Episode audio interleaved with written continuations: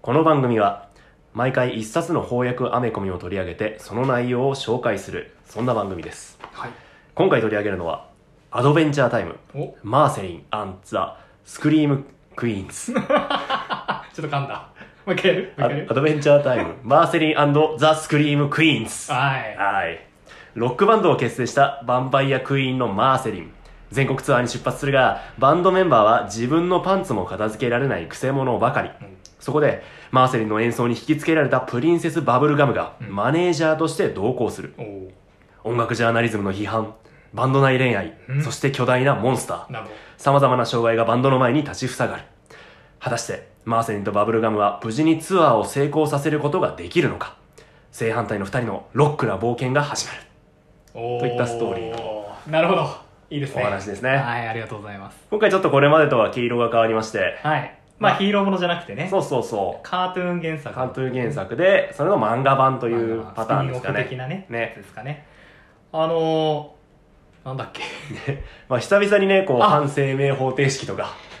なんか、コウモリのコスチュームを着た男とか、そうだそういうねのが出てこない。あの先週の終わりでねもう次こそは世界滅びないやつにしようぜっつってついにね、ポップな作品来ました。も来ましたねうね、キャラクターの顔に影がない。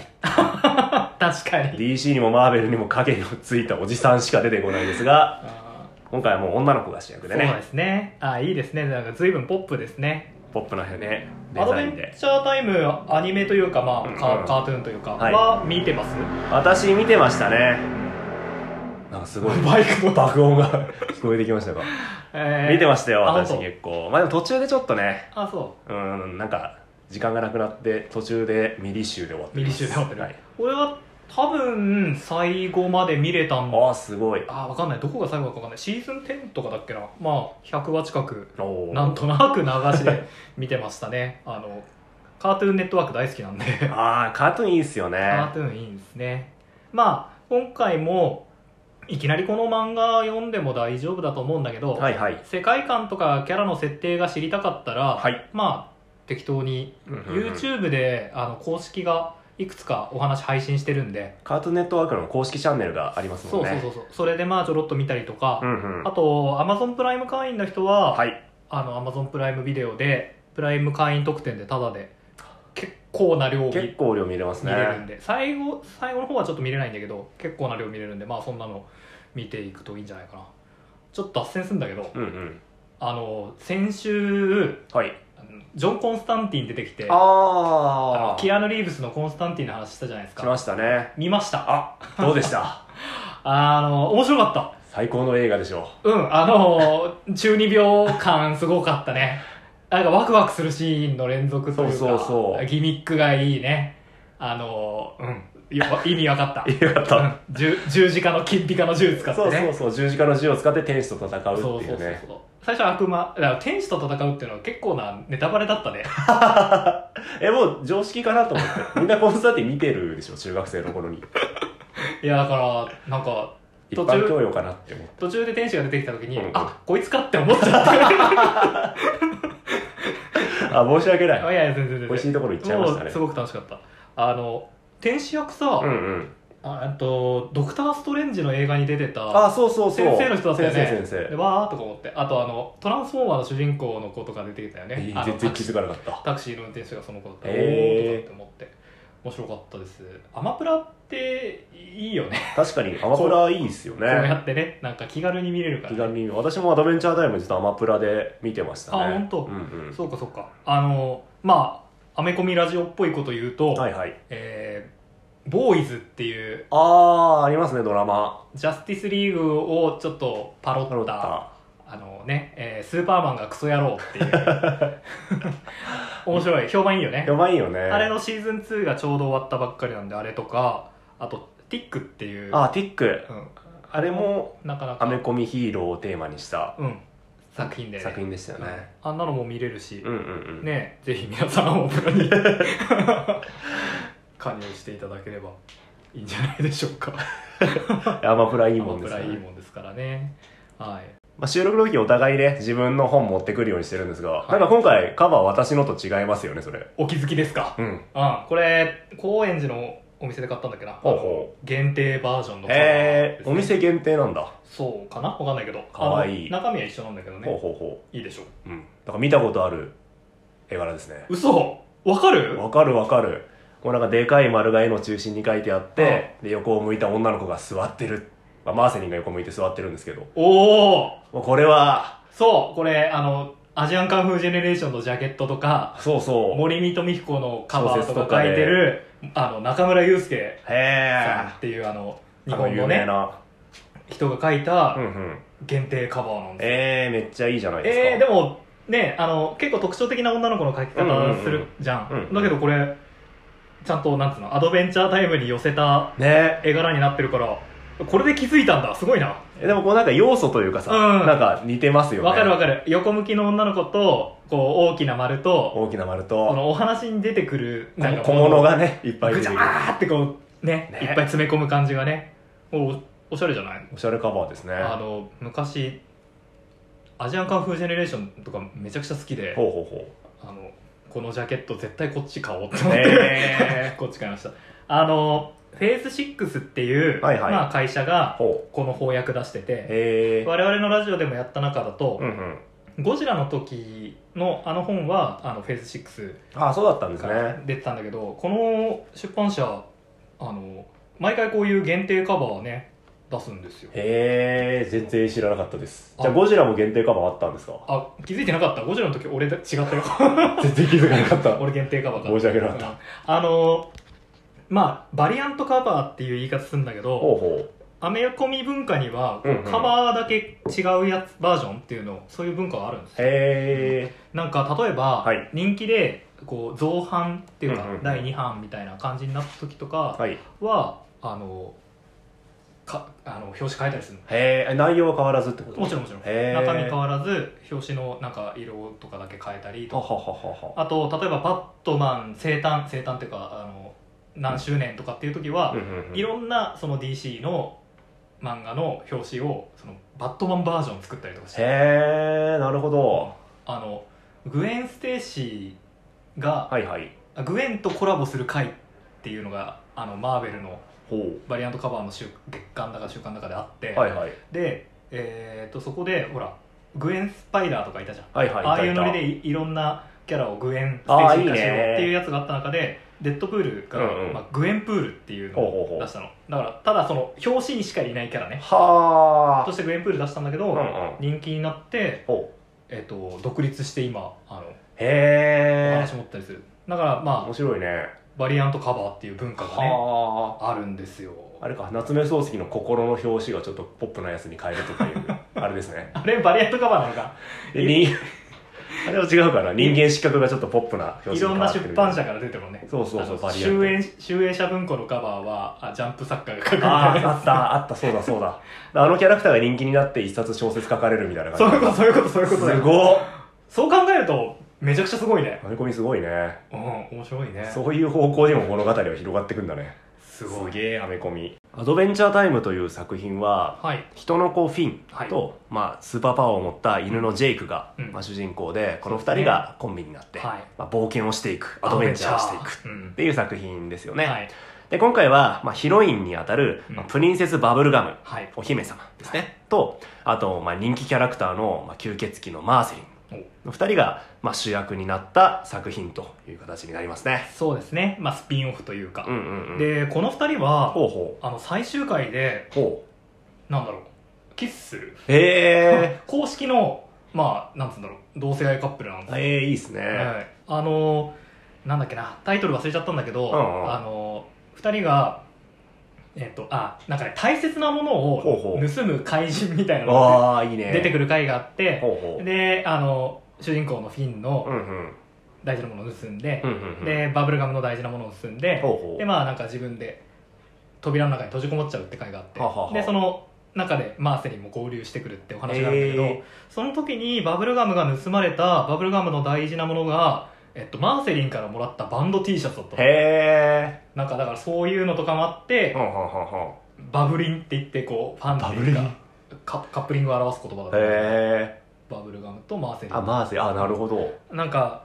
というわけで、えっとなんかそういうだから二次創作的に盛り上がってるのがうんうんうん公式にも伝わってみたいな効果へでこの二人は結局最終最終回ではそい、んな結ばれたとあらいうような感じみたいですねえ結局アニメも10年とは言わないけどかなり長い時結構間ややってましたよねったんでやっぱそういう反応をねあのは反映させるにはなるほど十分な時間があったのかもしれないー、へどうでもいいんだけどーうんそのお話の時におうおうあの主人公フィンが盗まれたものは、うバブルガムの髪の毛だったえー、めっちゃいいじゃんめちゃくちゃ面白いちょっとな んかやばいバブルガムは実際ガムでできてんだっけなんかお菓子の国のお菓子の王子さんお王女さんお姫様かね、うん彼女自身はお菓子なんだっけ確かそうだったはずえうーんガム製だったのかそうだねきっとね意外あの頭良くて結構こう科学者チックな科学者キャラでキねャラだよねなんかうん、でゾンビ薬とか作ってたりするよねまあなんか発明した結果、まあ、事件の発端になるとかがよくあるあるよねあるあるですよあるよねねまあこのマセリンはどっちかっつうとお姫様で、うんうんまあ真面目というか真面目なタイプですねタイプでで、えーマセリンはロックのねロックな不良娘って感じでまあ確かにカップリングしたくなる気持ちはわかるな、まあもうねうん凸凹コンビでうん、なんか鉄板な感じがす鉄るね板の味がねうんそうね好なんかきなキャラとかいますかあ好きなキャラ、うんアドベンチャータイムでアドベンチャータイムでえー、っとねあれ、えーフィオナとケイクフィオナあののケークってどんなんでしたっけえっとね性転換した性転換っていうかなんかちょそういう話があるのあのフィンがフィオナって女の子にああなってうんうん知ってるあわかるわかる、うんわかるわあかのる犬のジェイクはケイクって猫みたいなやつがあっはていはいはいプリンスプリンセスじゃなくてプリンスバブルが持ってきてみたいなお話、あれああの人たちあのなるほどお話もアメコミになってたと思う翻訳されてたと思う、やっぱ人気キャラなんですねわかんないやっぱなんか楽しいじゃ んそういうの好きなキャラいる 私はあのアイスキングの元にいるペンギンですねあガンダガンダー好きですね、だっ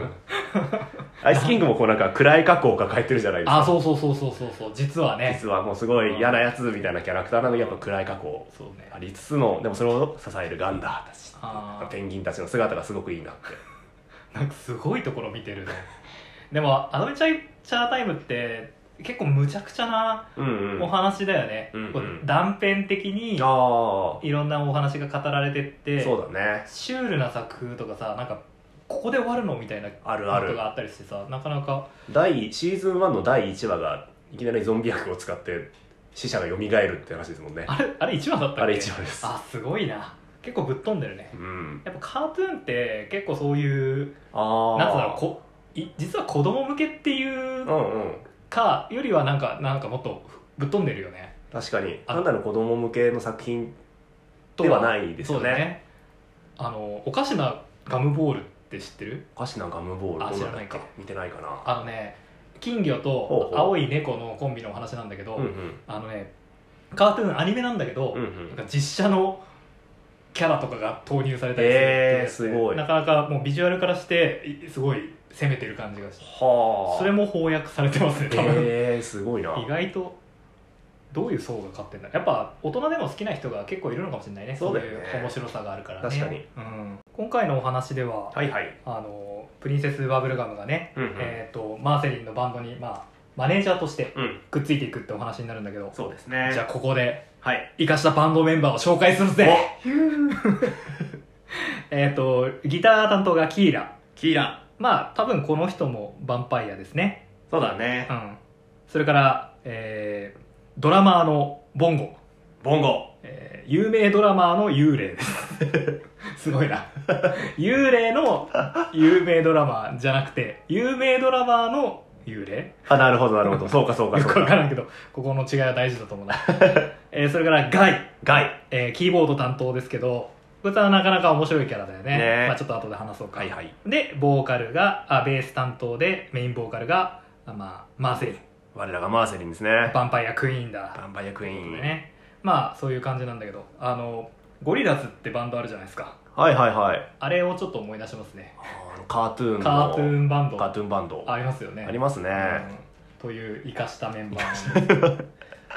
カートゥーンの構成も似てますかそんなことはないに似てなないかだってなんか殺し屋ヌードルとそうだかいるもんねなんかちょっとまた違うねこっちはほらゴースト寄りそうだねまともな人間は誰もいないというパターンですだねからねあうんどうやっぱ私これガイが一番好きですねあガイねいいキャラしてますよいいキャラしてねますねあのガイは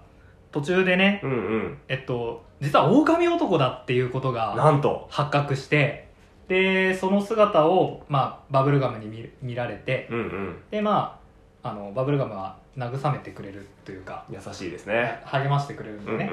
でそのれで2人がまあちょっと仲いい感じになって、いい感じになりますねえっとマーセリンはバンド内の恋愛なんて絶対うまくいかないみたいなこと言う 嫉妬だったのかな今思うとねうんでも実は実はガイは狼男ではなくてではなくその後に、はいえーなんだっけ狼魚男だったってこと だってことが分かると実は半魚人かつ狼男だったいやーすげえなやばい面白いなーって読んでて思ったんだけどさらに衝撃の事実がねなんとなんとガイはまあガイ男何も何者でもなかった何でも男だったね、えーどんな形にでも自在に姿を変えられるガイっていう男っていうことだねすごいよねすごいもう魅力的ですよねでまああの本当の自分をうんうん探し続けてた、本当の姿を見せてって言われてもう覚えてすらいない今の姿は俺のヒーロー伝説のロックスターを真似たものずっと彼みたいになりたかったって言ったらバブルガムが「それならそれがあなたよ」って言うんでねこれすごい私感動しちゃいましたねこいのやシーいいンなんかいいシーンですよねねいや確かにあのさっき言ったように、うんうん吸血鬼とか、はいはい幽霊と幽霊かとかね個性的なビジュアルしてる人たちの中にねマネージャーはガムだ し個性的ななんか見た目してるやつの中にすごいなんつうか普通の普通の人ですもんあのねネズミ色のパーカーとか着てるし 普通の人だったんだジけーンどズ履いてるお兄ちゃんだったわけですからねそういう秘密がねうんあったわけですねまあ結構自分探しみたいなのがそうだこねのバンド全体ツのアーのテーマだったかなっていう気はそうだねするねあのマーセリンもじゃなかったバブルガムもね、うんうんお姫様であるっていう自分の立場をまあ一回捨てて、捨てうてんえーこのバンドにね帯同するんだけどマーセリンはさ、うんうんバブルガムにさ、はいはいあの自分の演奏のことをこう無意味な騒音みたいなこと言われて すごい気にしてたよね気にしてましたね中身のない雑音か中身のない雑音って言われて傷ついて気バブルガム気にしてたよね6個聞いてないことなかったんでしょうかねうんあの多分そうなんだよね俺このセリフすげえ好きなんだけど、うんうんバブルガムに対してマーセリンが言ううん「イギー・ポップを飲み物だと思ってたのって誰だったっけ?」っていうセリ フ確かにイギー・ポップって飲み物っぽいいやー飲み物食べ物の名前ですよ ね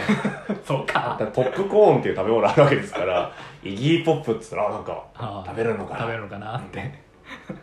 ですねガイはこうはい何にでもなれて、はいまあはっきり言ってこう自分がないんですよねそうですねだから狼男にもうん狼魚男 にも何にでもなれてしまうなりますねわけなんですけどはでも一方でこうマーセリンとい、はい、バブルガムはかなり自分が強い、まあ、我が強いって言ったらいいんですかねそうですね意志が強いですよね、はい特にもうマーセリンは蛾の塊ですねすごいよねすごいこれツアーに出発する前に、うん私はこのバンドでうん世界を変えるんだ、言ってましたねね熱いロックスターですねもうロックスターですねなんか途中ですげえ機嫌が悪くなって、うんうん一1曲だけやって ああのステージ降りちゃうとか、マイク投げ捨てたりとかうん、あるよねこれね実際ねメジャーレーベルとの契約寸前 にぼ暴力、暴行事件を起こしてうん、破談になるとかそうねなんかレコードの契約なくなっちゃったっぽいもんねねだいやロックでしょういやロックなのか から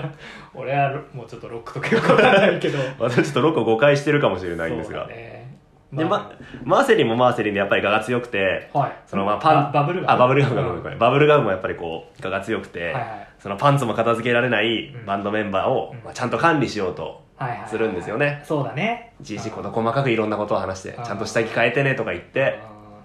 まあ、なんとかこのバンドをちゃんとさせようちゃんとさせようとそうだねなんかいろんなケアに回ろうとするよねそうそうまくややらせられ るって敏腕マネージャーとして振る舞おうとするよねねうん、でこの我の強さやっぱ2人似てますよね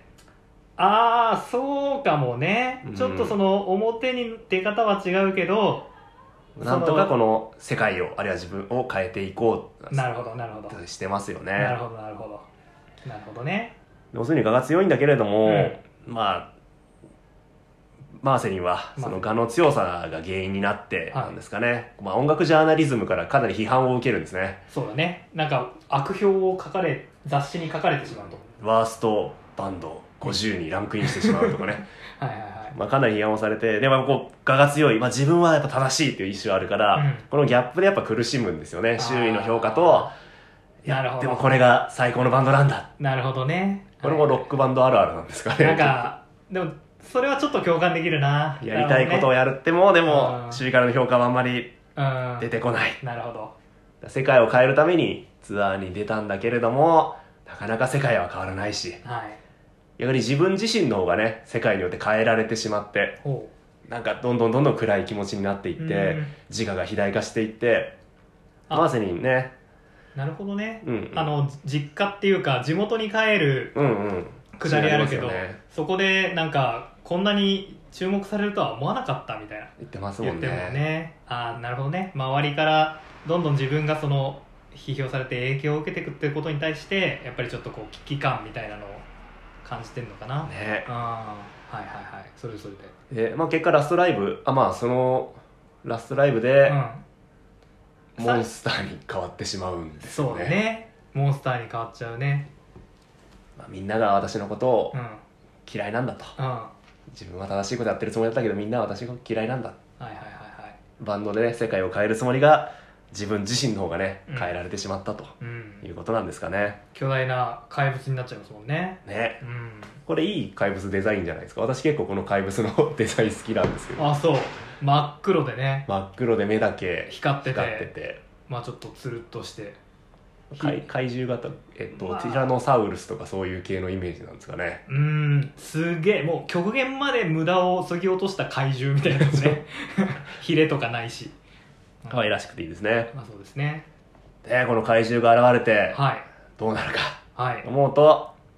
当然救いに来てくれる人がおいるわけですねはい、はいそれが、まあ、当然この流れから言った らバブルガムですねうんまあバブルガムこの最後のステージのちょっと手前でうんうん離脱しちゃうんだよね,、そうだねやっぱり、喧嘩しちゃってね、うん、手に負えないってことで、うんまあだから彼女もこのバンドをこう正しく導けるって思ってたからまあ挫折を味わうそうわだけだねでマーセリンもマーセリンで周囲の評価から、まあ、モンスターになってしまうっていう挫折を味わうね、で2人がそういうふうになっちゃって最後取り返しのつかないその怪獣になってステージの上で大暴れしちゃうところでマーセリンがあマーセリンじゃないバブルガンが帰ってきてでえーまあマーセリンの斧の形をした ギギターを持ってえーまあマーセリンの悪口を言いながらこれすごい私好きなシーンで戦うんですねバブルガムがそのマーセリンのバンドがいかにダメかっていうことを言いながら、うんまあ、斧で殴りかかるっていうシーンなんですけどいやわざわざ歌なんか作って何の意味があるのはいそもそも創作全般無駄じゃないはい誰も興味なんかないわむしろあなたのあまりにも没個性的な歌を聴いてたら自分の夢すら諦めようと思えてくる、おーひどいことを言いますねねって言うんだけどそれに対してマーセリンが「違うそんなの嘘本当はそんなこと思ってないでしょ」って言ってでそのバブルガムの言葉が嘘だっていうことは今まで自分が聞いてたネガティブな批評も、まあ、全部本当のこととして受け取らなくてもいいんじゃないかっていうふうに気づきを得るわけだね本当じゃないかもしれないんだでまあ元の姿に戻ることができましたということだねでまあ実際ね、あのーまあその批判記事というのも好きの裏返しだったんだっていうところがね、めちゃくちゃ迷惑な話だね、音楽ジャーナリスト本人からね、う教えていただきます。んうん、好きなものはむしろ他のみんなに嫌いっていうのよ。小学生男子かっていうねでもおかげでね、うんうんマーセリンは救われ、バブルガムと仲直りすることができて、そうですねまあ、ハッピーエンドですねハッピーエンドですうね、んまあ、だからそうやって自我が肥大してったんだけど、うんうん他人の評価他人からの攻撃によって、まあ、それがちょっとね悪い方向に出ちゃったんだけど、最後はやっぱり助けてくれるのも他人だったっていうああそういうことだね二人の成長の物語だねこれバブルガムがねあのマーセリンの演奏を聴いてロックが好きになるあっていうシーンとちょうどこう裏返しになってていいなと私は思いましたよねああ最初に、初めてライブを聴いた後に、うん、世界が変わったっていうようなこと言うよね、私の世界が変わったとうん言ってたのが今度は逆にバブルガムがマーセリンの世界を変えてあげたとなるほどいうことでねこういいコンビですねいいコンビいいいいカップ素ルです、ね、晴らしいカップルだなっていうことを改めて理解できる作品ですねなるほどねこれお話の序盤でこの2人をカップリングしたファンはすごいねああ確かにアンテナが高いね軽眼ですね軽眼ですねというわけでアドベンチャータイムマーセリンザ・スクリーム・クイーンズでしたやっぱりここを読む時ちょっと こう詰まってしまううん恐る恐る感が面恐る白かったですね面白かったですね、でもキャラクター魅力的ですよね、うんアドベンチャータイムって世界観も良かったですね、うんうんあの全国ツアーで回る街もさあのマーセリンの故郷である地獄みたいな地ところ獄みたいなところもあがればなんかこう毎日すごい高波が起きて全てが流れ流される流される場所とかねここ面白かったなあの水の底に沈んじゃうから、うんうんあの音が基本的 に聞こえないんだよね、そうだね、うんでここでライブやってあの最高今日は3音聞こえたみた いななんかそんなこと言ってああこれかいすごい今までで一番のコンサートだったやばい音が3つぐらい聞き取れたとか言って すごいねでも独特の世界観でやっぱ面白いです独よ特の世界観ねキャラもみんな立ってるしね吸血鬼とか幽霊とか、うんまあのー短編あがうんうんうんところどころ挟まれててね、あそうですねこの作品うん、そこにもケンタウロスとかあのユニコーンと虹のハーフと かジェイクのパートナージェでイすク・パねートナー結構ねあの個性的なキャラクターいっぱいですねバブルガムなんてもう名前からして風船ガムですもんねねこの王国の人たちみんなお菓子 だもんねドーナツに手足が生えたようなやつだったああかそうだよらねねねいいキャラだいいキャラでもこんなにキャラクターいるけど人人間はフィンだけああそうですロバーフィねンか主人公のうんうフィンだけが人間でんうんなんかそももそもこの世界観って、はいはいあのマッシュルーム戦争っていう戦争があってほうほそれで多分マッシュルームってさキノコじゃんあーだから多分核戦争だっなたるほどと思うんだけどまあそれが起きてうえ人間は滅びてあらでまあ魔法が復活したみたいなねそういう世界観ね、じゃあこの作品うん、もポストアポカリプスうわあ本当だあれじゃあポスアポまた続きましたねまた崩壊後の世界を描くやつうわ騙されたこの可愛い絵柄と世界観に騙されたこれポスアポじゃんほ北斗の剣と同じじゃんそうだ か北斗の剣だったのかアドベンチャータイムはだよね核の炎に包まれてその後の世界だもんね姿形が変わってしまった人類の物語ですもんね北斗の剣もなあやらかしたなああれもポスアポだったのかあーまあいいか、まあまはい、あアメコミポスアポ多いですねというわ けで今日はここまでありがとうございました、ありがとうございましたまた次回また次回ささよよううなならら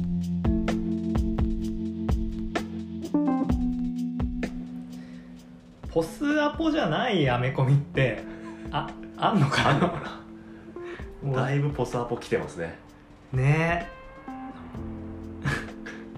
次こそは次こそは平和な世界をはい